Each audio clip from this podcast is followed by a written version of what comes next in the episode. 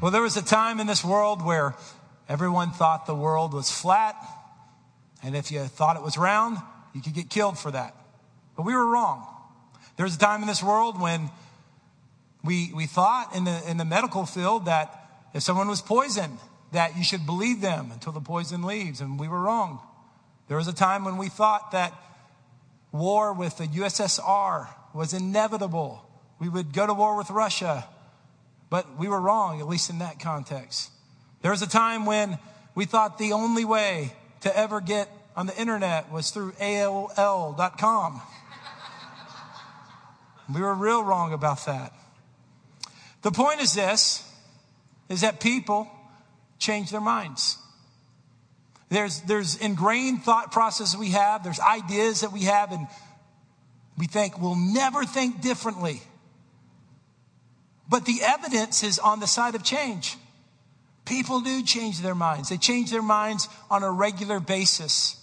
So we're talking about anger. We're, we're talking about anger as a preventative message as you go into Thanksgiving and the Christmas holidays because you're going to get ticked off sometime by your family. And it's not a sin to get angry as far as the emotions and the natural reaction. But there is a great question of what are you going to do with your anger? And I want you to decide beforehand that you're going to respond correctly to those emotions of anger. And how are you going to do that? Well, today I want to suggest that you're going to have to repattern your mind. You're going to have to repattern the way you think. And a lot of us think that is impossible. We think that our habits, our reactions, our anger, it's just the way we are. It's the way we've always been. It's the way we're always going to be.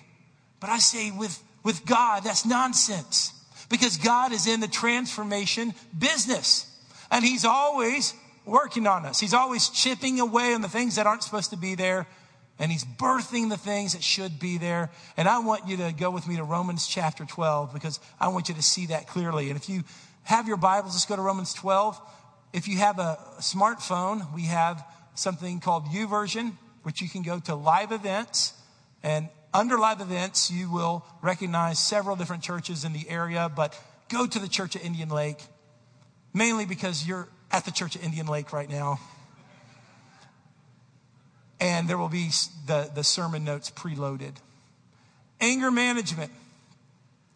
The possibility, the possibility before us that God can change the things we cannot change ourselves. God can change our habits. God can change our minds. But it all starts with how you live in your life. Are you living your life for yourself? Are you living your life for Him? Because the way we live our life is worship. And no challenge is as great as during the holiday seasons when we're with our families and when, we, when we're with our friends and the words we choose and the, the choices we make and the attitudes we have, our worship to God. See, I used to, on Thanksgiving and Christmas, I used to try to go on vacation, and, and I'd want to go on vacation for being a preacher altogether. One of the, the, the downsides of being a preacher is you always have to say the prayer at the family event. And in my 20s, I was like, hey, I ain't praying today. I'm taking the day off. Well, that's ridiculous. I've matured since that because it's in those moments of real interaction that the way we live is worship. We live a life of worship in our thoughts, our attitudes, our kindness, the words we choose. And Romans chapter 12 is probably a familiar scripture to you, but it just, it is something we need to be reminded of over and over and over again. Romans 12, starting with verse 1, it says it this way I appeal to you, therefore, brothers, by the mercies of God, to present your bodies as a living sacrifice, holy and acceptable to God which is your spiritual worship. There's the point I just made. Now, verse 2, here's the, the crux of the sermon. Don't be conformed to this world, but be transformed by the renewal of your mind. That by testing, you may discern what is the will of God, what is good and acceptable and perfect. Now, I put the I, I put the reinforcements here as far as boldness and, and underlining the words for a reason. If God says this is possible, the renewal of your mind, meaning you're thinking one way, but God's going to make those thoughts new. You're reacting one way, but God's going to give you a new reaction. This is the will of God for you. You're not hopeless. Uh, you have a God who wants to change you and change your mind. And we're going to use this scripture, verse 2, as a filter. It could be a filter for anything. It can be a filter for any type of behavior. But since we're talking about anger, it's a filter for anger. And you see the words that are underlined in verse 2 the will of God, what is good, acceptable, and perfect. This is a great starting point to, to ask certain questions about all of our behavior. But let's talk about anger today. Because we're talking about ways to manage those emotions, ways to manage those feelings, ways to manage that reaction. And I'm going to ask you four questions based off Romans 12, 2. And the first one is this Is my anger the will of God? Is my anger the will of God? See, the wrong question is Do they deserve it? Because the very fact that you're angry means they deserve it. You can always justify your anger. You can always come up with a reason why your anger is deserved and the other person should get the wrath that you're going to give, your rage. But the question that we forget to ask is my anger the will of God? Is my anger God's will? And you know, there is such thing as righteous anger. There is a time when anger is appropriate. And I was thinking about this as I was preparing for this message and thinking, God, when is a time in my life when I had righteous anger? And I couldn't think of when righteous anger, anger was appropriate for my life until I led the youth retreat the last two days. Spending two days with teenagers, I got to understand what righteous anger is. Because sometimes it is appropriate to get ticked off. Now, I must say that our teenagers are fantastic. And, you know, to God's glory and to parents' glory and to their, to their credit, we really didn't have any problem with our kids. Not one. It, it was the best behaved trip that I can ever remember. And I was a youth pastor for nine years. So the issue was not with us. There was an issue, though, because another church was on the same property that we were. And that, yesterday morning, we, we have a, a group of kind of some younger kids that are real athletic. They're sixth and seventh graders. And, and these guys are studs. I know they're great athletes because they kick my tail at every sport we played together. I'm a humble man today because these 11, 12, and 13 year olds smoke me at everything. And so they were playing kickball. Someone was brilliant enough to design a custom made kickball field on this campground. I'm looking at our 17 acres. I'm thinking that's not a bad idea for us. I want to see some of you play kickball. That would be the best entertainment we'd ever have. So our guys are playing kickball, these, these younger guys from our church, and all of a sudden another church, their session was let loose. And I see a group of probably freshmen and sophomores, 14, 15, 16 year olds, that they start walking towards the kickball field. And they're not just walking, they're walking with purpose. They're not just now a youth group, they are a posse ready to take on these un, unexpecting youngsters. And so they kind of walk by me and I try to say a joke to them and they kind of smart off to me. I'm getting a little offended and I thought, oh, it's on now. It's on. They're about to take on my boys. So they start playing our guys and, and one of our sixth graders, a great athlete, he, you know, he nails the ball and he, and he runs around first base and gets around first base. And this older kid shoves him and doesn't let him back to first base. So I'm getting a little concerned here. And I just, I, said to the, the young man from the other church, I'd met him earlier in the bathroom. And I said, Hey, buddy, I said, you know, I met you earlier and you're a nice guy, but you're falling off that cliff really fast. And so he said, Sorry, sir. And, and uh, we, we, we dealt with that. The, the next ball's kicked. And one of our sixth grader he runs to second base, and as he has is rounding second base, this 15 year old trips him. And he tries to recover and he pushes him down. Can I just tell you now? My anger was the will of God at this moment. So I yelled out to him, Hey, bozo, I was like, How's it feel to pick on a sixth grader, you sissy? Okay, I didn't use those right words, but I said it on the inside. I was actually more the responsible adult. And so we corrected the situation. Can I just tell you one other thing? Our sixth and seventh graders kicked their butt at kickball. It wasn't even close. So, yeah. So, so there, there are those rare moments when righteous anger is appropriate. And I like to think that I had that yesterday. And Jesus gives us an example of when he showed a righteous anger. Let's go to John chapter 2. John chapter 2. And we'll start in verse 13. And this is the story of him clearing out the temple. And I'm going to read, but I'm going to give you some commentary as we read. It says, The Passover of the Jews was at hand, and Jesus went up to Jerusalem. And in the temple, he found those who were selling oxen and sheep and pigeons. Now, the reason they were selling these is that people had traveled from different parts of the Mediterranean world, and they needed these animals for temple sacrifice. And then on top of that, it says, and the money changers sitting there. Uh, the money changers, this is not unlike uh, a time you may have been in an international airport and you've seen a currency exchange uh, where, where you're trading money for money currency that you need, and there's usually a fee involved. And in this, this day, the day that this scripture was written, um, there was a particular currency that the temple needed. They needed a, a certain type of money. So you had, you had very devout religious people who had come from different parts of the known world to worship God. And when they got there, they, they may not have had the right animal. And they certainly probably didn't have the right amount of money.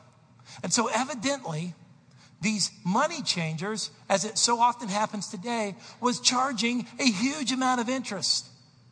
And, and the issue here uh, was not just a, economic reality, it was an issue of injustice.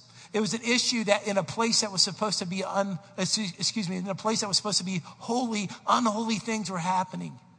And a place that was supposed to be equal, where all men could come to the temple of the Lord.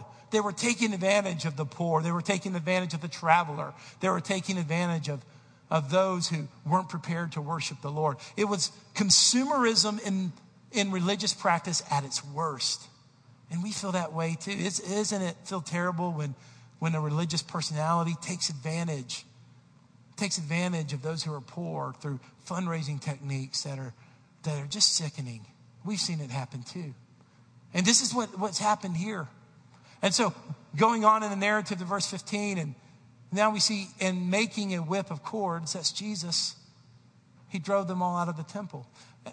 As I was reflecting on this, I think this is a great reminder that Jesus wasn't impulsive here. Because to make a whip of cords, that takes some thought, it takes some time. You see, righteous anger has a timing element to it. That's why Jesus did it right. And I probably never have, or maybe rarely have. So he, he made the whip, he, he prepared. And then we'll read the rest of the story and and he drove them all out of the temple with the sheep and oxen. And he poured out the coins of the money changers and he overturned their tables. And he told those who sold the pigeons, Take these things away. Do not make my father's house a house of trade. His disciples remembered that it was written, and this is an Old Testament quote Zeal for your house will consume me. In other words, there is a right time to get mad, there's a righteous anger but for you and I, I would say that we have to really be walking close to the Lord. I mean, really walking in the Spirit, really into the Word, really in tune to God to prayer to make sure that we're operating in the Spirit of Jesus. Because most of our anger doesn't have to do with God's house, it has to do with our house and our offense and our, what we perceive to be injustice. So, as we, we talked about last week, James chapter 1, we're not going to read that scripture. Man's anger doesn't bring about the righteousness of God, but there is a Jesus kind of anger, and he demonstrates it to us. So the question is is my anger the will of God? If you begin to ask that, that, that question changes your behavior. Not do they deserve it, not is it time, not is it justified, but is it the will of God? And just from practical experience, when I respond to situations, that most of the time there needs to be some reasonable amount of waiting to really respond the way God wants us to. Not all the time, but most of the time it's that way. So we have that. Is this the will of God? What a great filter. What a great speed bump for you. Before you race off into anger, what a speed bump to ask, is this your will, God? Not does it feel good, because as I said last week, anger feels good. I mean, I mean, often it, it, it feels empowering. We say things we normally wouldn't say. We, we're emboldened. But in the end, if it's not God's will, we have a bigger mess than before. So why not ask on the front end, is it God's will? Because when I think about the times I've reacted in anger and man's anger, my life has usually gone bad. It's usually just gone bad for me. Here's a second filter that, that we have from Romans 12, too. Is my anger good? Because most of the time, my anger is bad. Is my anger really good? You know, when we're going through it, it feels good. When we're, when we're giving our opinion or lashing out or speaking against or, or, or giving people our piece of our mind and what they deserve, it feels good at the time, but at the end, it usually isn't. And I think sometimes that we don't see how destructive our anger is. It's become an acceptable sin. It's become kind of a cute little pet we keep around, like a little sin. You know, we're going to get rid of all the wild animals in our life, but we have this one little cute pet. It's our one little sin because anger, everyone deals with anger, right? My anger's no big deal. Well, I want to push back against that by showing you what the scripture says. Galatians chapter 5, verse 19. It, this is right in the middle of a passage that's talking about either walking in the flesh or walking in the spirit. Doing thing your way, doing things your way, or doing thing God's doing things God's way. And this verse 19, it says it really clearly. Now the works of the flesh are evident. Another version says, version of the Bible or translation of the Bible says, the works of the flesh are obvious. And it starts making this list, not a comprehensive list, but to give you an idea. Sexual immorality, impurity, sensuality, Idolatry. Most of us who are Christians would believe that's, that's a work of the flesh. Sorcery. That's a work of the flesh. Enmity, strife, jealous, fits of anger, rivalries, dissensions, divisions. The scripture goes on. But wait a second. Look, look what I underlined there. Because right in the middle of these obvious big sins, it's fits of anger. You know, what we think is just a personality flaw we think just as a cultural characteristic. We think it's just uh, the way we are because of our genetic, genetic makeup. We, we have a certain way we respond in anger. Now, the Bible says it's a sin. Fits of anger. That's a work of the flesh. Fits of anger doesn't come from the Spirit of God, doesn't come from the Spirit of the Lord. It's a work of the flesh. And so the question is, is this good? Because Romans 12, 2 says everything should be the will of God is good. Is good. Is this anger going to be good for me? Is this anger going to be good for the people that I lash out against? Is this anger God's will for me? Is this anger going to bring good to everyone around me? Because you've probably had it happen to you. If you ever got just really ticked off and really angry, and maybe even you felt like it was righteous anger, and then you found out you didn't have the facts straight, You'd wasted all that energy and anger based off false information. I was trying to think of an example of this. Think, okay, Lord, when does this happen to me? And I couldn't really come, nothing specific came to mind. So I asked Beth, my wife, I said, hey, has there ever been a time when I've got angry based off false information? And she didn't answer me.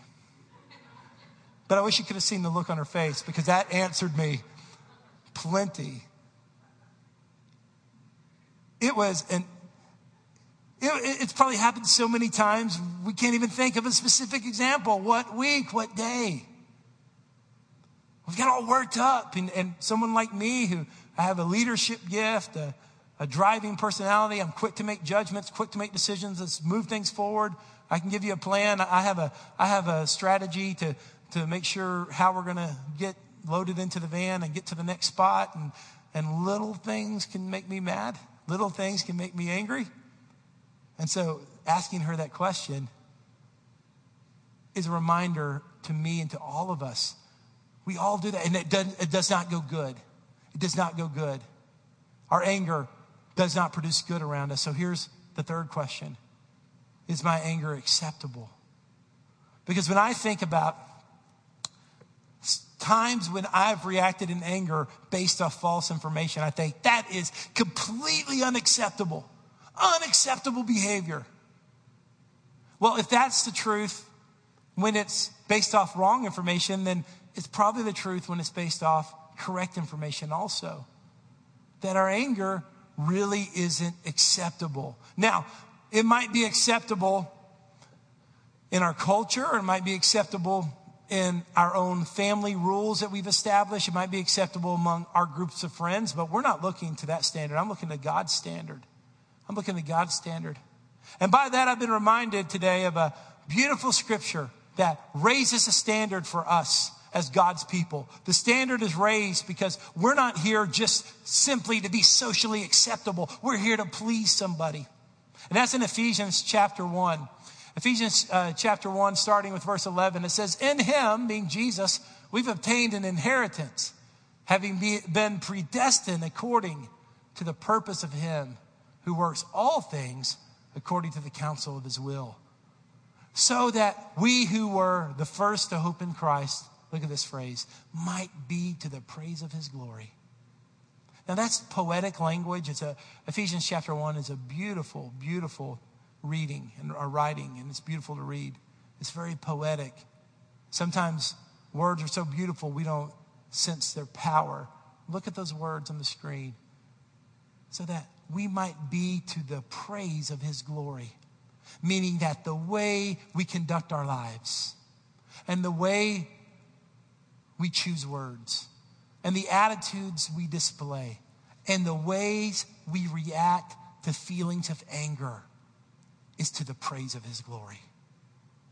I mean, we praise God by the way we respond. We praise God by the way we live. We praise God with the choices we make to the praise of His glory. And so, my question to you, as God's son, as God's daughter, as someone who's been predestined, adopted, who you've been marked by Him, you've been given His name, is your anger acceptable? Come on, really? Is that what God's looking for in you? Because I, I think that in my life, and, and I'm thinking in your life too, you can look back and you can see ways you respond in anger, and it's just, it's unacceptable if you're God's kid. If you're God's child, that's just not the kind of behavior he wants from his people. He really isn't.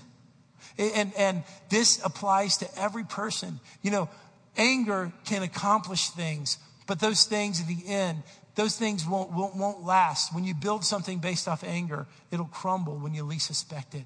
But when you build based off love and God's love, that's a foundation that'll last forever. It will because it's unchanging, and that's who He is. I know this has been maybe some of you are thinking this is a tough message as far as as it applies to me. You're not letting me off, Aaron. You're not, you're not letting me off the hook here. You're not excusing my anger. I'm certainly not excusing my anger.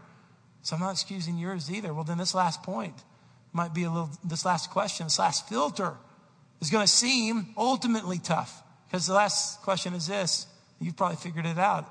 Is my anger perfect? Is my anger perfect? What? I mean, how can you even ask that? Is my anger perfect? Well, here's, here's the reason why anger can be so destructive that this will slow us down, this question of perfection. You see, our, our, the phrase that we apply to our generation is this Hey, nobody's perfect. We love saying that. I'm not perfect, you're not perfect. Hey, nobody's perfect. But look what the scripture says in Matthew 5 48. It says this You therefore must be perfect as your heavenly Father is perfect. Now, this scripture when it's read in context in the, in the full gospel, doesn't take us back to that legalistic, every time you make a mistake, you've lost the right to heaven theology. That's not true. That's not what Jesus or Paul had in mind. No way. But what it does is this, is it raises the standard where we can't simply say, hey, I'm not perfect. Nobody's perfect for Jesus. I'm not going to concentrate. I'm not going to make adjustments. I'm not going to make a change. I'm not perfect. You're not perfect. Let's just forget about it. No, there's this sense that because of the grace of Jesus, because of the forgiveness of Jesus, because he went and pulled us out of the pit and he gave us the promise of heaven, we should strive for perfection in everything. Not perfection in the negative sense of you're never going to get there, but perfection in the sense that God and His message is so great, it's pulling us forward. And so to think, hey, I'm angry, it's just the way I am, man, that's not what God wants for you. Said he, he wants you to ask is my anger, is it God's will? Is my anger, is it good? Is my anger acceptable? Is my anger perfect? If not, we got to give it to the Lord. We got to let Him work on us. We got to say, God, keep chipping away my anger. Keep chipping away my resentment. God, keep helping me with my reaction. God, keep, keep growing me in what I choose and what I say, and even in the facial expressions that I give. I want to please you, Lord. You know, a lot of times we'll, we'll blame certain things, we'll blame everything, the region of the country we're from. We'll say, well, we're Southerners. And Southern people, we don't get dishonored. You talk bad about my mama, I'm going to come get you because that's what we do in these parts. Are, are we, we, we think we're part of some ethnic group, a particular one that is notorious for their temper, and that gives us an excuse. Well, I'm, I'm of this nationality, or I'm of this race, and this is just how we react. Nonsense. You know, there might be a sociological study by some university that says certain people respond this way, but that's not God's standard for you. That's not what God's trying to say for you. God's saying, be perfect as your heavenly father is perfect. Keep working on it. Keep improving. Keep getting better. Keep walking with me. Keep making the changes necessary to be the man or woman of God that I want you to be. And he wants you to use this afternoon and the coming days as an opportunity to manage those feelings of anger so you can glorify Jesus and glorify Jesus with your choices. Now let's pray about that. Father, I just, as I'm talking to my friends today, I sense people who are eager to please you. Lord, I sense that they're with me. They're not wanting anger to be a thief. But instead, God, they want to manage those natural emotions and instead be overcomers. Thank you, God. You have made us overcomers. You have made us victorious. We're not victims, God. Lord, we're victors. God, we are going to overcome, Lord, past habits, past mistakes, because, God, that's who you are. I want to remind you today, as you're praying with me, that you won't be able to change by self will. You won't be able to change by behavior modification. You won't be able to change simply by uh, self talk and giving yourself a pep talk every day. You'll be able to change when you live in the shadow of a God who never changes, a God who is the same in every era, among every people. He is the God whose character has been revealed through His Word. He is a God whose grace is seeking you out. And when you walk with Him, you will bear, you will have the type of fruit that He wants you to have. That's who our God is. Our God wants you to be fruitful with the good things, and He can change you. He can change your mind. I started out this sermon talking about things we thought would never change. Well, some of us, we think that about ourselves. We think we're always going to be the same, we're always going to have a temper, we're always going to react incorrectly. We're always going to speak when we shouldn't speak. And I say, through the power of Jesus, no way. God's here to change you from the inside out. And sometimes, it, sometimes it doesn't happen in an instant. It's a process. But if you believe that today, that He can change you, He'll begin that change and He'll start that journey. He'll start it. But the first thing you have to believe, you got to believe what Galatians 5:20 said, that your anger is a work of the flesh. Can you, and, and I want you to make that decision right now. In this moment we have together, I want us to have a moment to reflect and think about this. Could you believe with what the scripture says that man's anger is a work of the flesh? Fits of anger, rage. God's saying today, no more excuses, no more justifying, no more protection. Instead, transformation. He wants to start transforming you. I want to let this sink into your heart for a second.